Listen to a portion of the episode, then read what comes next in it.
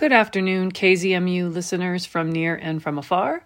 This is Lisa, your host of Great Wide Open. The topic for today's show is After the Burn.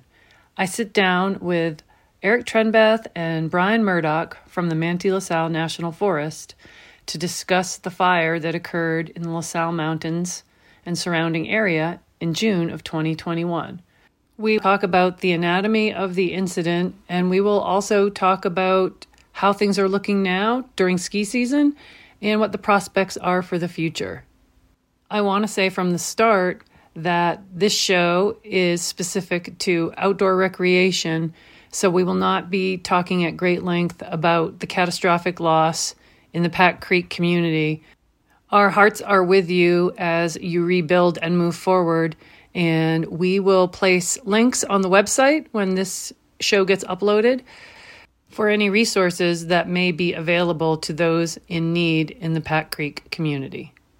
We also mention a lot of other resources throughout the course of this show, and we will upload links to all of those on the website for your convenience if you are looking to get information about events that might be going on in the National Forest, information about pending construction projects, and just other general topics that we mention throughout the hour of the show. So I hope you'll sit back and enjoy this conversation. And as always, if you have any questions or comments, please feel free to send them to kzmugwo at gmail.com. Good afternoon, everybody. And this is the what are what month are we now? February 2022 edition of Great Wide Open, heard every second Monday of the month at 4 p.m., part of the KZMU Public Affairs Show.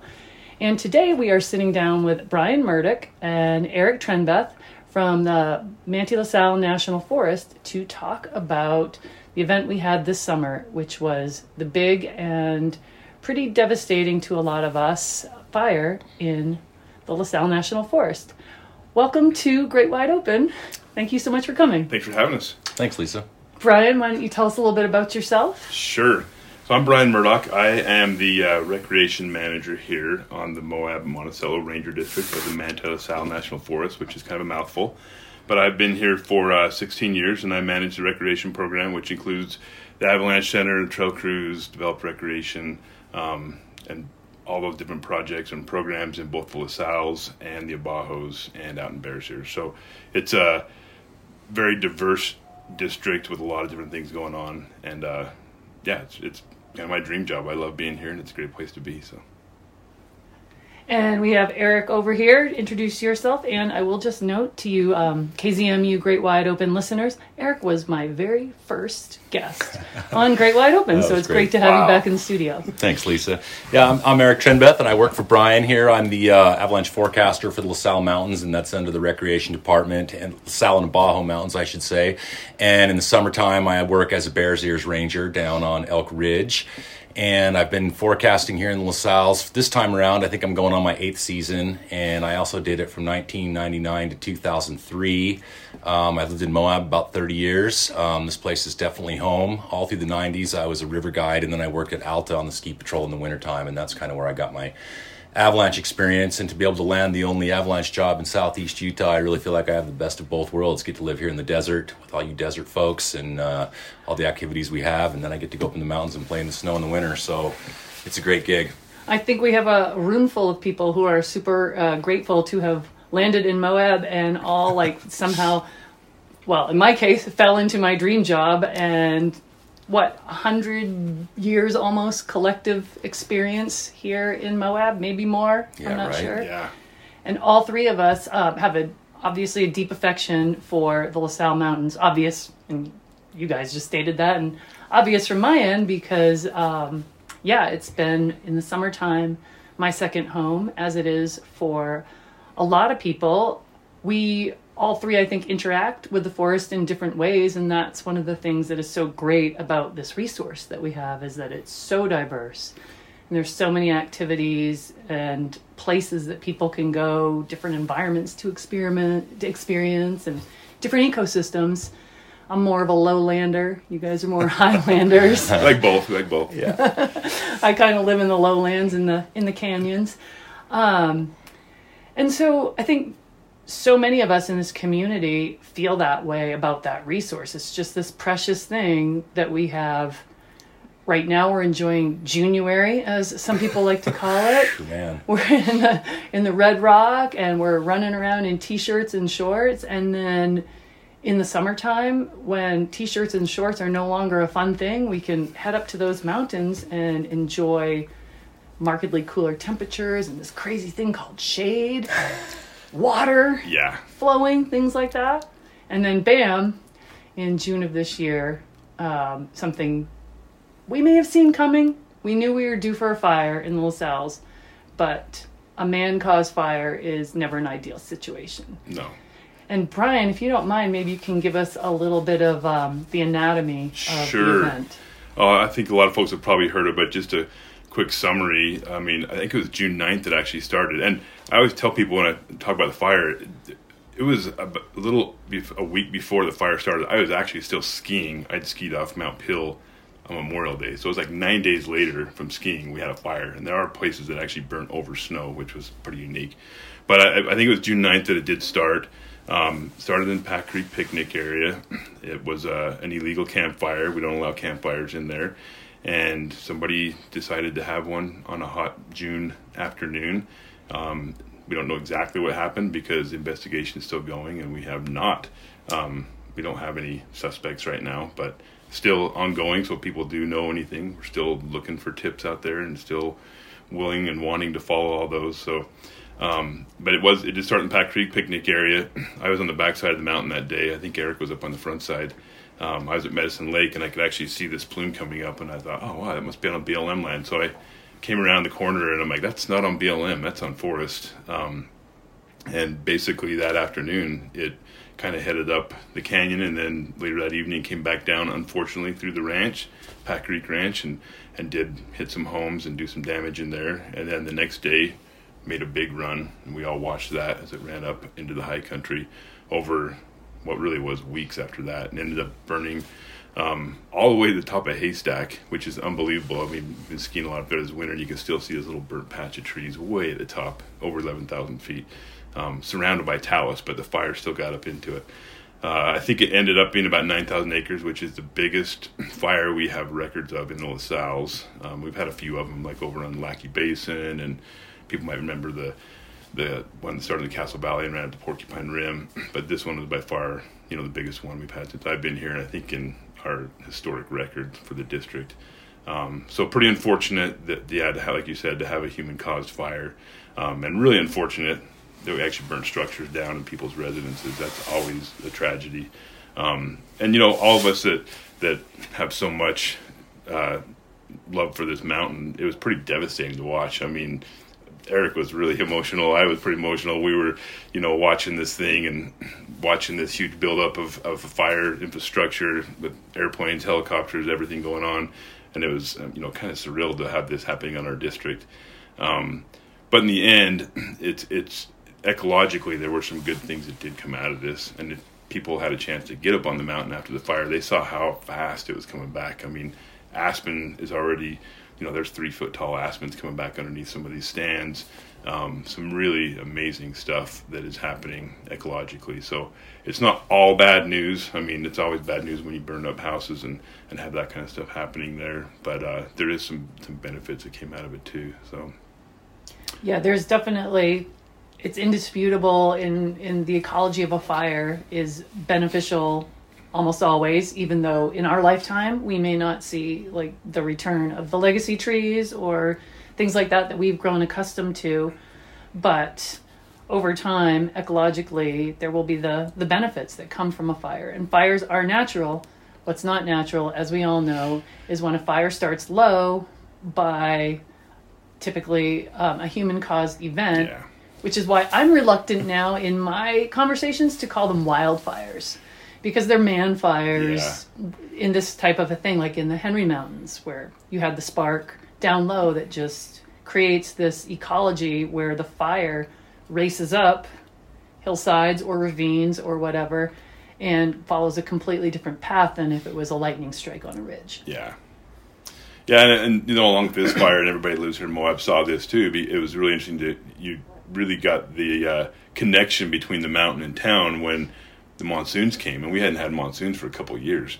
And so as soon as this fire was happening, we started worrying about that. Okay, we're going to get a monsoon pattern in here, and sure enough, we did. I mean, one of the biggest ones we've had, I don't know, in a while. And every little rain we had, you saw what happened. I mean, it was right back through town with huge amount of debris um, and back through Pack Creek and damaging roads and property up there too. So, yeah, it, it was. I mean, it was it was amazing that we hadn't had any monsoons and then we got them right after the fire. So it was uh, both the good and the bad because the Yes. rain, the moisture helped the immediate environment settle things down a little bit. Yeah. But yeah, the the flooding that we were immediately seeing so quickly after a fire. yeah. I mean, you could hear it coming right through town. And I went down the first. I was on the backside again when we had that first big monsoon storm hit, and came down and ran down to the the confluence of uh, Pack Creek in the Colorado, and it was just amazing to see the different colors and all this wood getting blown out into the Colorado. It's like, wow, this is you know wood that's coming off the mountain, and now it's down here in the river. Yeah, so changing the. Yeah.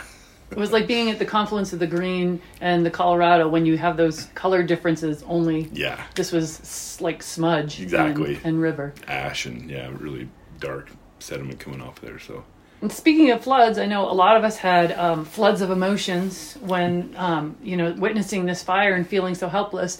And Eric, I didn't see you during that time, but I was getting, you know, insider trading information that it was a really emotional thing for you to witness that. And do you want to, with your intimate relationship with these mountains, you want to talk about that a little bit? Yeah, I mean, like everybody down here that goes up to those mountains, it was really hard to watch, and we didn't know how much damage was actually occurring. I mean, you could see how much it had burned across the west face.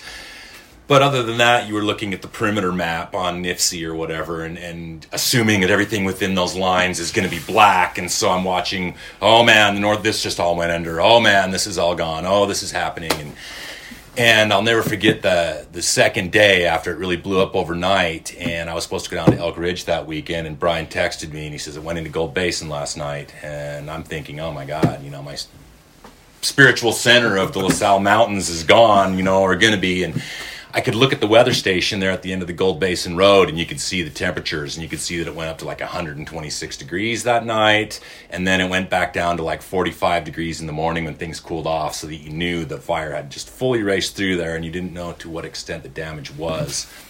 And then I had to go down to Elk Ridge for the weekend, and even from down there, you you could see the the cloud, the the smoke plumes from all the way down there, and then that was the day that it really blew up on Haystack, and we thought things are really going to go bad. And I finally got up there in the peaks and got to look around and, and realized that it could have been so much worse.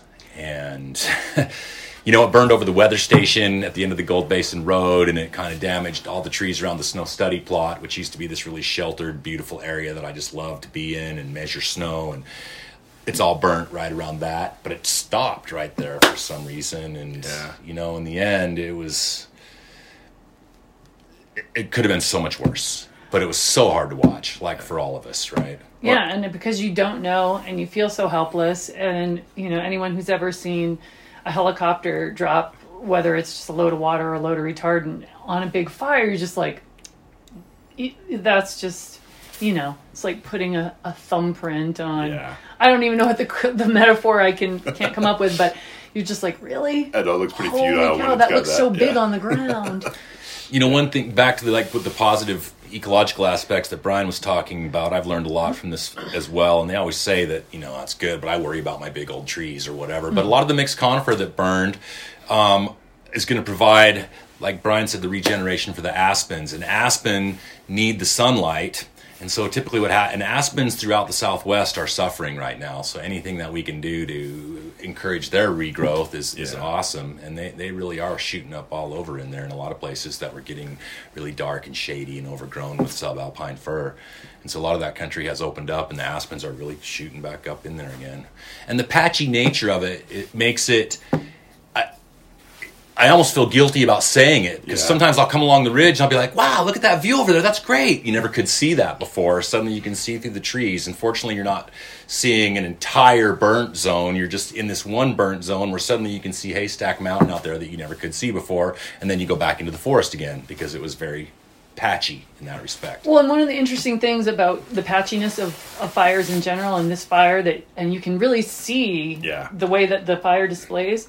There's been a lot of studies done recently. It's a little bit of a tangent, but um, on tree ecology that relates to fire ecology, which is you know they're starting. We've always known that aspens have a shared network and root system, and like basically can communicate. And now they're discovering information that in the um, in the fungal contribution in the forest floor that not only are like aspens connected but all the trees in the forest and they can send messages to each other and be like yo dudes in row c get your get your fire retardant out to the surface because we're all going down but we're sending this message to you. Yeah. i mean i'm anthropomorphizing trees but there's this great book by suzanne Simard called finding the mother tree so all you people out Yeah. there and here in the office, if you haven't checked out that book, it's some pretty fascinating science. Yeah, no, that's a good point. There, there definitely is more and more research showing that interconnectivity between the trees and the fungus and everything out there. And one of the things that happened real quickly, like I'd mentioned, with all that aspen coming back, I was surprised. Um, and we'll look at this more as we do more, you know, post burn monitoring. But Uh, aspen is coming back in places where there hadn't been an aspen stand. It was, you know, fairly old growth mixed conifer and just anecdotally, I've been walking out and looking where the nearest aspen was, and sometimes it's hundreds of yards away, and yet you have all this stuff growing up again. So, So it's all underground. yeah, now, it's like sitting there waiting for this, you know, something to happen, and all of a sudden, bam, a fire. Something tells it, hey, it's time to grow, and you've got stuff that's not even near an existing aspen stand that's just shooting right up. So, pretty interesting. I think it kind of talks to that point too about that interconnectivity and Yeah. some of the messaging that all this stuff is Yeah, and other. it's interesting with our forest, just the way it lays out, that you can actually just see those Yeah. patterns of yeah. where it's burned and where trees are still standing. You're like, I can't believe that's happening. But then, if you believe the the science that's coming about the trees, yeah, they can protect each Yeah. other and send messages to each other. And Eric makes a really good point. You brought up too the patches because that nine thousand acres. I mean, you look on the map, it looks like oh my gosh, it was half the district. But inside that nine thousand acres, I mean, it's there's you know a lot of green left. And there's places in Gold Basin. First time we went up before the snow, and I've noticed it a bunch since skiing in there. But there's there's individual trees that have caught fire that, that only burnt there. Just you know, an ember got in the top, it burned straight down. Um, nothing else was even affected. So just to watch that pattern, especially in the high country, um, because it was so early. Uh, but it's pretty interesting to see how it burnt like that. And some places it went big, and some places it was one tree or even part of a tree, and yeah, really patchy and a mosaic, which is what you want. I mean, that's what Yeah. the benefit is. is Brian and I were got allowed to go up in there um, fairly soon after they got a lot of it contained, and we hiked into Gold Basin and was we're just oh, oh what are we going to see? What are we going to find? You know, and you get to the end of the Gold Basin Road. For those of you folks that haven't been in there yet, the first quarter mile or so is completely torched. You know, that's where it kind of blew over the ridge and kept on going. But then you walk into the Aspens after that, and you get into Gold Basin, and it's relatively untouched, other than like Brian said, an individual tree here and there. And so I keep thinking the lucky stars for for that. Yeah, and we also got lucky. I didn't realize at the time this was luck. I thought, oh, it's just, you know, fire ecology. It's not going to race up and go over the mountains because that doesn't happen typically in fires. But then I learned shortly thereafter, listening to an interview about fire ecology, that that's not the case anymore. And this um, biologist was saying that more and more frequently now we are seeing with these huge fires because persistent drought and other reasons that the fires are not stopping where we would typically expect Yeah. them like at a tree line situation they're racing over and dropping onto the other sides of, of Yeah. mountains And having crown fires above snow on the ground. Exactly. We said, I was going to say some of that behavior was really. I mean, you talk to some of these old time firefighters that were on this, and they're like, "Wow, we haven't seen this before." It's like burning over snow, and then we we actually took a video of it. Our our uh, fire management officer uh, took a has a good video. It's still online if you look at our Manti La Sal Facebook page, but of green aspen in June, fire burning downhill in it without wind on it, and like it actually went viral because it's like that's not behavior that is usually going to be occurring, but we definitely saw it on this this fire, and we you know led up with months of dryness and the drought we're dealing with and everything else. So yeah, it all kind of led up to some really extreme fire behavior that we saw up there. Um, yeah, pretty interesting. And we'll probably be seeing more of that in future fires here and other Yeah. places. Yep. So you guys got in there pretty quickly, and like, how did you feel seeing? Like, were you thinking, Eric, in your ski brain, were you like, okay, well, this run is gone, and that run's going to be like this, and there's so much a down tree over there. Like, what was the? You know, that was the thought driving up the road. But once you got there and started looking around, you realized that not that much of the ski terrain was affected. And, and some of the skiing has improved. I hate to kind of say that. Um, people do say it opens up the skiing. Yeah. Some areas it opened up a little bit, but we're not talking big swaths. We're not. It's not a significant amount of ski terrain that was affected. Wouldn't you say? Yeah. Like, Very Like less than a big avalanche slide or more or Well, okay, so on Noriega's Ridge and Brumley Creek up towards Gold Basin, it definitely burnt over that ridge, and that was a really steep, wooded area. And the trees in there do hold the snow in place somewhat. It's still a place I wouldn't ski very often just because it is so steep. But this December 10th, we had our first avalanche cycle of the year, and that whole thing ripped out wall to wall like a thousand feet wide where, where it had been burnt it's a factor of how steep the slope was to begin with, and it may be a factor of the of the anchors being burned up, you know, down at the ground level. So that has changed things. It's not an area that people really get into and ski very often. And then kind of the edge of what we call the North Woods, uh, right above the Gold Basin weather station there, burnt, and that actually is going to be opened up yeah. some, right? Yeah, it is, and it's interesting to see because it's changed use patterns somewhat in the forest. Like all of a sudden, there's new up tracks, skin tracks, um, in places where there's never been that before. And even the first time I went up, and I've been doing this for a long time and been up there a lot. I got totally, you know, disoriented. Where am through- I? Yeah, like what the heck? You can see, like Eric said, you can see, you know, Mellenthin over there, haystack. And I'm like, oh, this is throwing me off. And it, it's interesting to see. You don't realize it, but there's individual trees. I think my brain had always focused on like, oh, this is where you turn right, this is where you turn left, and it just looked different. So that's led to some different use patterns, which is kind of interesting. Um, but yeah, the skiing, some of it's opened up a bit, but it really didn't hit too much of that um, ski terrain. So the one thing we are going to have both winter and summer, and we've already seen this, um, but more blowdown and dealing with more of that stuff coming down. So if you go up there, you will see we've got new signage up, you know, letting people know, hey, if you're in these areas, be aware if there's wind coming up or rain events. Um, it's definitely something to watch out for because we've already had some big windstorms and we spent a couple days up there cutting big trees out of the off the Nordic trails already. Um, and that happens every year, but I think we're going to see that. And usually, like if you look at the the a lot of the, the fires in Idaho, it's four or five years after the burn that you really start getting them falling down. So we're probably pretty lucky right now, and hasn't been affected too much. But as we, you know, move further away in time from that burn, more those trees are going to be coming down, and it is going to be a little scarier to be out there during a windstorm or a wind event. So. Yeah, and I'm a little bit worried about the new infrastructure we have. We have a new SNOTEL site up there at the Gold Basin study plot, and that is one of the big areas that got burnt. And so, five years from now, we might start getting trees falling down on this instrumentation, and who knows what type of mitigating effects we'll have to do for that. Yeah. Um, Yeah, but that'll be a concern in a few years for sure. did But- oh. I was gonna say overall, just from a rec standpoint, recreation standpoint, we really lucked out. You know, I was watching it thinking, "Oh, Oowah Lake's gone, Warner's, Warner's gone, the gone. historic cabinet, Warner's gonna." I mean, all the All the worst bike case trails scenario, are all the gone. bike trails are gone, Yeah. and then you get up there, and boy, you look at the map, and it almost just kind of wiggled around a lot of the recreation. So we had, I think, I was trying to think on the way over here, six or seven of our trail signs burned up. Um, the communications tower burned up. That was the biggest thing for our recreation program, um, which we've already replaced and got back in, in place and working. But really, uh, none of the campgrounds really got affected. That it was the signage and then the trails. If you got there after, it wasn't so much the fire, but the erosion from the monsoons afterward did impact uh, a fair amount of trails. Um, you know, the Trans La Sal going across, it just really filled in. We've got a lot of work to do there.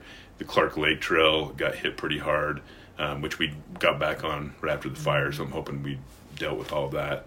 But the main, you know, whole enchilada, Moonlight Meadows it burned through, but the trail's out in the meadow. That's why it's called Moonlight Meadows, and it really didn't do too much there. I mean, it was all green through as you moved through that. Mostly just between the meadows and the lake itself. huh? Yes, that's where exactly. it really burned through. Yeah, it really got down in there. So we we really kind of dodge the bullet from a recreation standpoint. Um, no, there's work to do, but it, it's not the disaster it could have been for the recreation programs. Yeah, it was pretty. Um, for those of us who aren't necessarily always like interacting with maps or GIS or satellite imagery, I think um, this fire turned our community into like we all became like overnight um, recreational Yeah.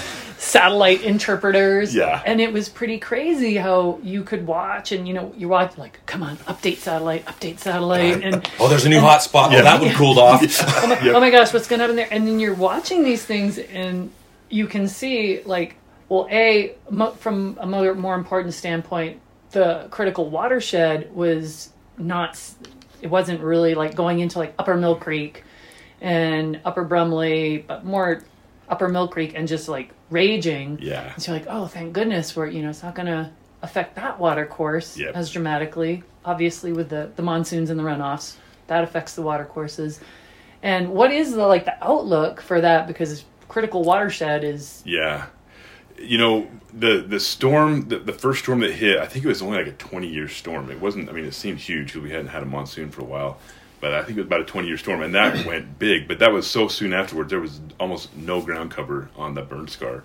And because of the rains, quickly thereafter, we started getting green coming up really fast. So we continued to get monsoons, but every one of them, you know, was dropping down in velocity and the amount of woody debris and sediment and stuff it was it was bringing down. So just a little bit of ground cover, it was it's pretty amazing to watch it like firsthand how much of a difference that made. So you know we're still expecting if we get monsoons next year, um, there's still lots of bare ground out there. It'll probably be less severe depending on how big the storms are, of course. Um, but yeah, it's something we're going to be looking at for a while. And that you know that also leads into another thing I was going to bring up is we still do have closures in place that we are going to be re- reevaluating as we go into the summer. Um, La Sal Pass Road and the Brumley Creek motorized trails, Pack Creek picnic area itself are some places that um, you know we have concerns about with flash flooding and, and stuff coming out there. So that's something we're going to have to reevaluate, and we may or may not have those closed um, as we move into the summer. So obviously, we don't want them closed. We want to keep public lands open to the public, but there could be some safety concerns there that kind of drive some of that. Um, we're also looking at potentially doing some in-stream channel work to kind of catch some of the woody debris um, that's going to come down off the mountain. So that's something that may or may not happen. And we really just didn't have time to get up there. The monsoons hit so fast after that fire, just bam, it was there. Um, so yeah, I'm expecting we'll see some more of that, but probably not at the same level we did last year. Well, and so far we're not exactly um, off to one of our most banner snow years ever. So No, it's better than one would think. I mean, this long high pressure stint that we often get in January has been pretty rough, but the snowpack is over 100% right now. In fact, I looked at the basin wide averages a week ago. I'm sure they've gone down a little bit now. But a week ago, southeast Utah was at 145%. Even the Wasatch Mountains were right around 100 to 110%. There was not a basin in the state that was under 100%. So we had a snowy December. We had a bunch of snow and pre rain in October. The ground was super wet. I know because I was up there working on the Gold Basin weather station and walking in the muck all the time. And unlike last season, where all that snow fell on dust, uh, this year that snow is sitting on top of a well saturated soil. And so that's really helpful. Now we'll have to see how the rest of this winter goes. With the La Nina winter, we're not supposed to get a lot more snow. Um, they are saying maybe a pattern change next week. Um, it's not looking huge at this point, but we're not off to as bad of a start as it seems. They're actually off to a really good start. It's a matter how will it play out for the rest of the season. whether we go into whether it sublimates or whether it nice Yeah. melts nice and slow and starts like filling Ken's Lake back up again Right. and whatnot.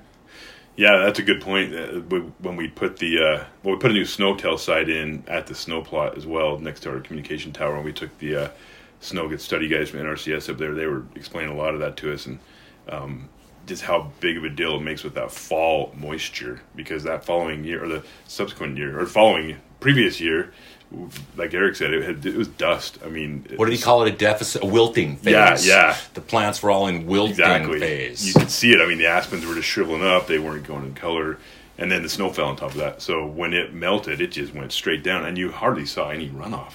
Yeah. I mean, even in the whole Colorado system, it barely came up last year. So this year, those October storms, I'm, they're going to help a lot. We got a lot more soil moisture than we did last year. So Yeah, and we have been able to see that pattern. I think I've seen more wind-blown trees down in the last five years while we've been in this persistent drought than probably in like the first 25 years Yeah. that that I was, uh, especially up in, of course, Mill Creek Canyon that I talk about all the time. But yeah, we need some deep moisture. yeah, You'd be able to dig more than a eighth of an inch, and, and that'll help the regrowth. Um, has the visitation to the winter trailhead, the skiers and snowmobilers, has it been up to par? Or? Oh yeah, it's it's really like everywhere. We're in a growth spurt for the outdoors, and um, the trailhead has some reduced capacity this year, but it's still been pretty packed on weekends. Um, I mean, this this last dry spell ha- has slowed things down a little bit, but even like last last weekend, the parking Yeah. lot was full. There were a dozen cars up there a day midweek, and it hasn't snowed in three weeks, so yeah, still grooming. A lot of cross cross country skiing opportunities are still up there. There's a lower parking lot we have for trailers and for snowmobiles, and they've actually been using that quite a bit. The road's getting a little drier, so that's getting a little more challenging. But the people are definitely still out and about up there. yeah. And that's a good point too, because you know, last year was such an eventful year in the district with the fire, and then we had had this Geyser Pass road construction planned for so long. Um, and we finally got the funding for it, and then of course we had the fire. So we went right from a closure on Geyser Pass. I think it was open for like three weeks, Yeah. and then we went into a closure for this road construction. And then October we got a bunch of snow that shut it down. So um, if you've been up there, you've seen about half the upper parking lot is actually full of gravel, which is not ideal, but it's what we ended up with, and we uh, kind of made the the best of the situation and pushed it all towards one end. It seems to be working now, but there is, um, as Eric mentioned, a lower parking lot at Trans La Sal now that's going to be both a summer and winter parking lot. But we're going to try to get, as long as this, the road is snowpacked above there, snowmobiles and, and folks with you know motorized over the snow equipment to park down there at their trailers, so that it's only a little over a mile down to there. Um, and that's something we'll be looking at in the future is getting some more signage up about that and encouraging people to use that bottom one that have snowmobiles so it keeps the top one open for just vehicles so because it is getting busy up there um, even when it's not great backcountry skiing there's great nordic skiing and our our lower utah nordic alliance luna volunteers are up there grooming um, weekly still so it's, it's a great Heroes. Heroes several yeah. times a week sometimes. yeah. yeah. yeah Matt Hubbard, if you're out there, you're a hero. absolutely. So you haven't seen really any change in the user interaction in the wintertime activities up there in the La Sal. I mean, in relation to the fire. In relation to the fire, yeah. Well, just like Brian said, a little bit different use patterns. Um, skin trails going up in different locations. Um, there is a new ski run. There actually is a new ski run. Um, uh, it's right above the parking lot, and it's kind of that ridge, that lower Brumley uh, burn off ridge, we call it. And it burned through there, and amazingly enough, right by the parking lot, trees are all still alive, but right behind it, it burned. So it's opened that up quite a bit, and it's a pretty low angle run, and that thing is tracked out. Yeah. People are skiing in there like where they never ever skied before. So that has changed things. I forgot to mention that. I had Yeah, a it has. spectacular wipeout there once. Yeah. Burnout slash wipeout. Yeah. yeah, Uh, it'll be interesting too because I, you know, I've skied that a couple of times and it is really interesting to see. It's all opened up, but I think we're going to get a lot of aspen regrowth in there, so it might just be a couple of years that we have it, and then it might be even thicker in there than it was. So I don't know. Only time will tell, but uh, it's it's interesting to watch the use change a little bit where people are, and like I said, even myself, I just get confused up there sometimes now. Like where where am I at? I'll, I'll burn around here now. So Yeah, it's amazing how much um, of an, an area when you are really familiar with it imprints Yeah. Into your brain and just in your subconscious, and then you like, like I can look at a root at Mill Creek and be like, someone broke that hold. yeah, You know, Yeah. it's like from the ground because it's just so.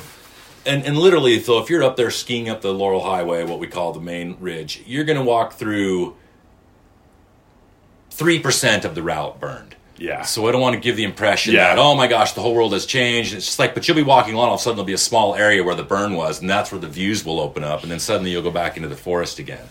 Literally, it's like to the average user up there, they're going to actually have to look behind the forest to see where it's been burnt. Then they're going to walk through a couple obvious burnt spots, but it's Yeah. it's not like it's not as blown out as No, it could have been. no. I had talked to some folks that had come down from I think they were from Park City last weekend and and uh, was talking to them and they were like, "Where where did it burn at?" And they'd come through some of it already, you know. So they, and they were on the Nordic track, but they Right. didn't really see it all that much. So I think a lot of it's just because we spent so much time up there. Yeah, Right, you're Yeah. you're so intimate with the Yeah. resource that, Yeah. and that's why you know we all felt so like intensely Yep. like this is a catastrophe and Yeah. we're losing this amazing resource.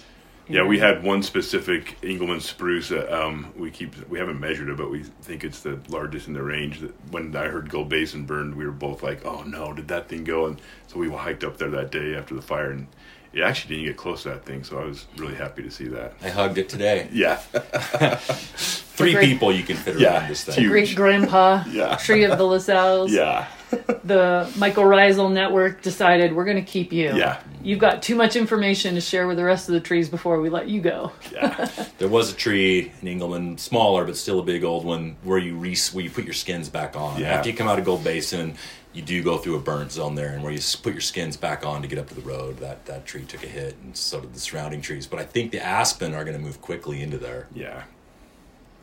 And did the yurts? No, the yurt. So the Gold Basin yurt, um, it didn't really get burned right there. I don't, It's all green around. yeah, that, you can't even see the burn from there. I feel like we were looking at it on the satellite, going, The the geyser I think it one, burned. yeah, the geyser one. That one was I was like, oh, they're gonna lose that. Um, but the fire uh, crews that were up there, you know, we had talked with them and told them it was there. They actually got in and did a bunch of kind of mitigation work and cut a bunch of the the boughs, the low hanging boughs down on some of the conifers, and amazingly, that thing survived. And it did burn right up to the geyser pass yurt, but uh, it didn't take it. So And there's yeah. still plenty of green trees around. yeah, it. exactly, yeah. Yeah. Just surprised to see it. But right the Gold there. Basin one, man, that was like right in the perimeter. Yeah. It looked like it was just going to be. And then when it was all green. Yep. It was like, wow. didn't- That's pretty amazing.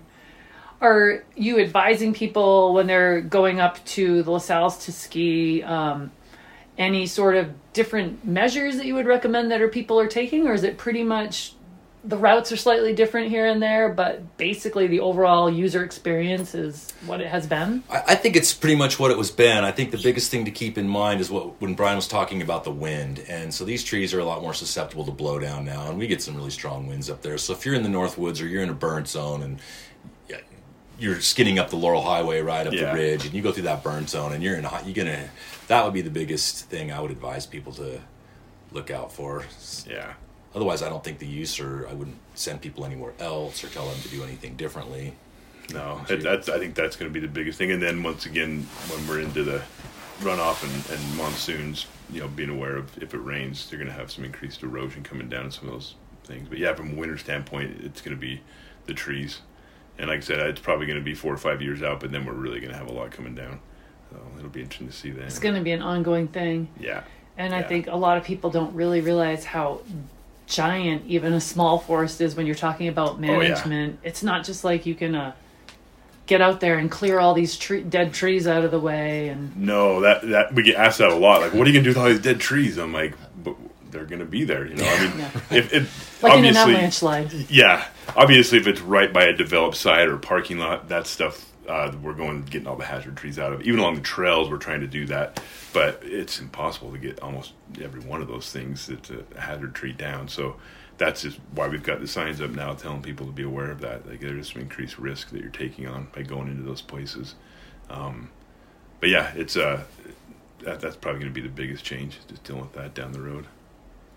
So going up into the forest now, and when you first were able to go up into the forest, it sounded like it was a pretty radical, like emotionally, it was like a pretty swift change from like dread to like, wow, this actually could be kind of a cool thing to watch evolve over time. I think a little of both, yeah. And I, you know, I, I had actually worked at Pack Creek for two different summers, um, and done pack trips into the mountains too. So I had a longer history than even just working with the Forest Service here. So to watch what happened on Pack Creek was pretty emotional because that is lower elevation and not really as, as evolved to deal with with fire, especially in that riparian with some of those old cottonwoods and stuff. Um, the old cottonwood I used to live under uh, up on Ken's place, Ken and Jane's place, they're totally burned up, and that was like pretty, you know, disheartening and an impact. But yeah, then when you get up there And uh, that first day of being there, got in there and really see that mosaic up high. And there were places that's still pretty devastating, like that beginning of Gold Basin. That's so different in there. It's like, wow, just had to sit there for a minute and take it in. But then to get up and see the old, some of that old growth Engelmann spruce that survived, and most of the Northwoods, and yeah, so it's definitely some mixed emotions, yeah. at least for me. Same. And I remember being able to finally get up high and see it. You know, um, I did a, a, hike all along the ridge tops. I went up to Peale and then I went all the way along the ridge to the top of Mellenthin so that I could see it all from above. And, and you could definitely see right where the thing burnt right up to the mouth of Gold Basin and it was all black down there, but at least it stopped, right? And then I got into look into Horse Creek because I was really worried about all those conifers in there, that big stand. That's one of our biggest stands from Horse Creek up towards Geyser Pass. And, and to look down on it and just see there were a couple little fingers and it was really spotty um, it was it was a relief overall to see yeah. that it was not. It was interesting too. I was going to you know bring up another thing. We, me and Eric had talked about a little bit because you know in Eric's world and in the avalanche world, you deal with a lot of especially big avalanches. They're taking down significant amounts of trees sometimes. And we had one was it three or four years ago? Yeah, right off the west face up yeah. there, you can see a giant open apron of white right now that used to be all trees. Yeah, and I'd taken, I'd taken a picture like the week before, and then this thing happened overnight during that week at a big storm event, and you know I like, wow, that's totally gone. We got to get up there in June. So as soon as the snow came off, we went up there, and it was just acres of like matchsticks. Yeah, just devastation. It took the whole thing out, you know. But I didn't have the same emotional response seeing that. Like, oh wow, look at this cool avalanche! Took all these trees out, and right. you know, this is natural process, and now we get to watch it come back in. But it, it was interesting because when the fire was happening, it was a much more emotional response. Uh, I think it's just something we've evolved with too, and, and it's so in your face to watch those columns going up, and you know, you don't you didn't see we didn't see that avalanche until June, but. uh yeah, it was you know similar amount of destruction in some of those places and just different reactions that humans have to it is kind of interesting. Yeah, that was. Yeah, and just to the the helplessness that you feel where a fire was started that should have never yeah occurred and the property losses and fortunately no exactly. lives lost. Yeah. Definitely some animal lives were lost yeah. and and it's it's good that it ended up being less catastrophic than it could have been, but yeah, may not be the last fire we see like that. Definitely in, won't in be this range. And and you, you'll see we've been doing and we have been doing prior to this a lot of fuel treatments up there and and you know there's a lot of different opinions on those treatments, but they showed to be pretty effective around Pack Creek itself. And if you go across the Loop Road, you will see even this winter over on uh, Harpole Mesa and some of the areas in the north, we are doing some fuels projects over there too. And part of that is you know wildlife uh, enhancement and you know cutting some of the the PJ out and getting forbs and grasses and feed to come back in. But a lot of it is also just being able to deal with some of these fires and um, having a chance to put them down and you know at a more natural level than than what we saw happening last June. So. Is it fairly hopeful that when we um, melt off in the spring and then head into summer, do you think the surrounding habitat is going to be grown back enough and stable enough that the trail, the hiking trails and the biking trails and whatnot are going to maintain? Somewhat? You know, I have. I think we're going to be dealing with it quite a bit on the Trans La Sal. There's some places in there where it crossed over, um, not Brumley, but the uh, Dory. Dory, Dory. That was just like nuked in there. I mean, hydrophobic soils and everything else, and that's where a lot of the, the actual floods came out of too. Out of Dory, but, yeah, out of Dory. So because that whole drainage, like from the bottom all the way up, burnt, and so there was nothing in that thing. Other places like Brumley still had some green in places. What makes um, the soil hydrophobic? Is that inherent, or is that due to the fire? Just due to the fire, because it burnt so hot in there, and then you get it basically becomes hydrophobic. You can drop water on it, and it just runs off instead of soaking in. So you could really see it in there um, and in other places. But a lot of places, because there was snow on the ground or it was still so green, it, that's one reason it was kind of a helpful fire ecologically because it didn't do that in a lot of places up high. But head of Dory, it was, it was pretty burnt. So I think we're going to be dealing with some trail issues in there for a while, um, just constantly going in and bench cutting it and pulling it back out. Um, the Brumley trails that I mentioned, the motorized trails that go in there, those basically washed out. They're basically impassable right now. So we're going to have to get some kind of trail cat or bulldozer down on them to open them back up because um, they, even during the fire, we got in there and rock slides had come down even without the rain, just because it's so loose um, without that vegetation holding it together. So uh, we'll be dealing with it for a while. Our engineers that worked on La Sal Pass Road, you know, we opened that up. Um, they physically opened it up two or three times, and then every time we got a rain, they just washed back out. So they had this engineering crew we have has worked on a lot of the fires in Huntington Canyon. If you're familiar with that, that's been an ongoing floods mm-hmm. every summer for eight years now, um, and they're like, this is going to do the same thing. So they're thinking we're going to be spending a lot of time keeping that thing open. That's another thing, you know, if we do open that up in the spring and summer, that people need to be aware of is like if you're up there, you can get between some of these things and really get cut off because it it's going to probably be a while before everything really settles down and we don't have those those floods again. So. So it sounds like from a, a immediate, short-term economic standpoint, there wasn't a big hit as far as like the resource area is concerned, but over the long term, well, other than the fire management, but I mean like for users, user experience, but maintaining and reopening everything is probably going to be yeah. And I, you know, it's more outfitters. Campground fees might not pay for it. No, we, we know we did get money for uh, BAER, which is Burned Area Emergency Response, and that's what we use to do a lot with the the trails and the roads, and that'll be ongoing too. There's still some like riprap work we need to do in Pack Creek up against the roads, and hopefully that'll happen this year. Um, but yeah, from an economic standpoint, you know, some our outfitters, the, the your uh, folks who run that, they didn't have, they weren't able to use it all summer. Some of our folks that use, you know, a whole enchilada, you could still use it, but you had to go all the way around the back. Right. So there were definitely some short-term impacts for folks um, during the summer months, but hopefully that'll all be, you know, open back up and back to as normal as possible next year. So new normal. New we're, normal. we're getting used to these new we normals. are getting used. to Yeah, is, it, is it, uh, maybe mentioning the Geyser Pass? Good road. point. Yeah, so that will be. Um, I just talked to our engineers this week, and we're just waiting for the snow to come off because we're going to have to finish that project. So there will be more closures on Geyser Pass this summer once the snow comes off. We've got it all the, the trees removed, some of them burnt. Um, kind of helped us out with that too. But we do. We're going to be widening that road by two feet, and that's going to take quite a bit of time still. And then uh, doing some more drainage and actually improving the parking areas at Clark Lake, adding some more up at the top of Geyser. Um, so that'll be a little bit of uh, work this summer and, and some closures. So yeah, stay tuned.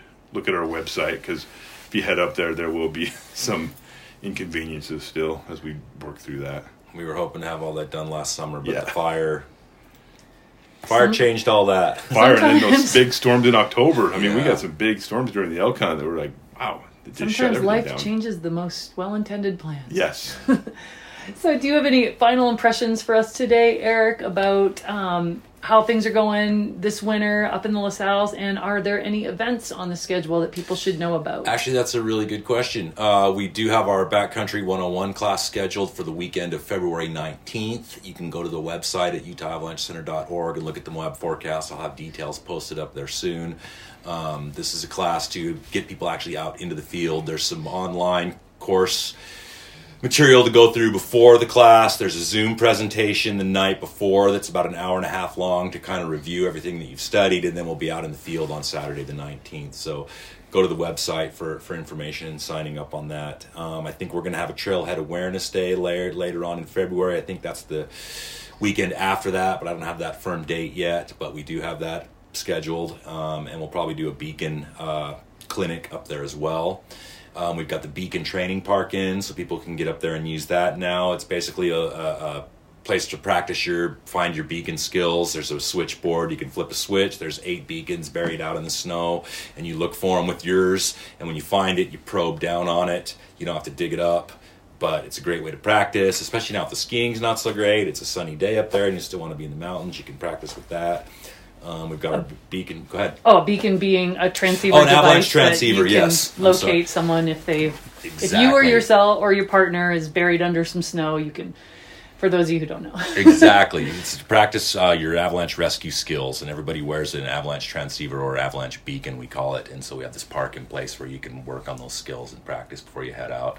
Um, those things they're not real easy. I mean, they're, they're, they're getting easier and easier to use all the time. But like anything, you want to be good practiced to be good at it. When I was a ski patroller, we would practice that stuff weekly, you know. And if you're trying to dig somebody out, you want to do it fast. I'm gonna start wearing mine when I'm mountain biking. Yeah, there you go. But I think that's the main events. But the, the backcountry 101 class is the main thing that people are going to want to watch out for if they want to uh, enhance their, their backcountry travel skills and avalanche awareness. And if you haven't been fortunate enough to get up into the La Sals yet this winter, the user experience is going to be basically the same. It is. It's Yeah. still really great. It's still really beautiful up there. We actually have a good base of snow. I um, there's about four feet at the end of the road in Gold Basin, and uh, I have dug snow pits now that are six, seven feet deep up in Gold Basin. So there's there's there's lots of snow up there still. Lots of good times this will be had. Yeah. Oh yeah. Brian, any final thoughts from Yeah, you about I would just um, encourage folks, both locals and we're getting a lot of people from you know out of town that are using the mountain now. But really, um, check Eric's forecast.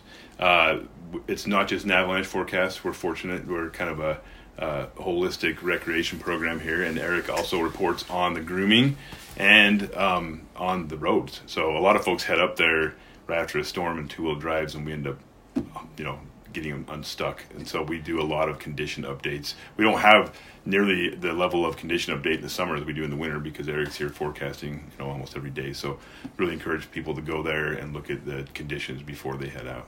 And the road is closed during plowing, and we don't always know when that plowing is going to take place because a lot of times if there's snow downtown, they've got to get to that first. But they've been really communicative with us, and I can call them at 10 minutes to 7 in the morning before I put the forecast out, and they will tell me whether they plan to plow geyser or not.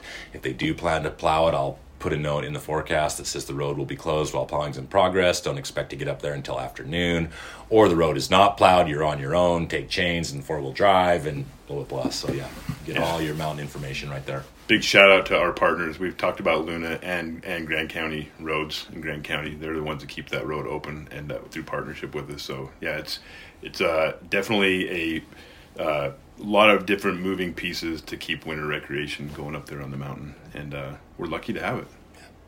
And great to see that we still have that resource open and available to us. And thanks to you guys for you and all your associates' hard work and keeping us informed and keeping these resources open for us to enjoy.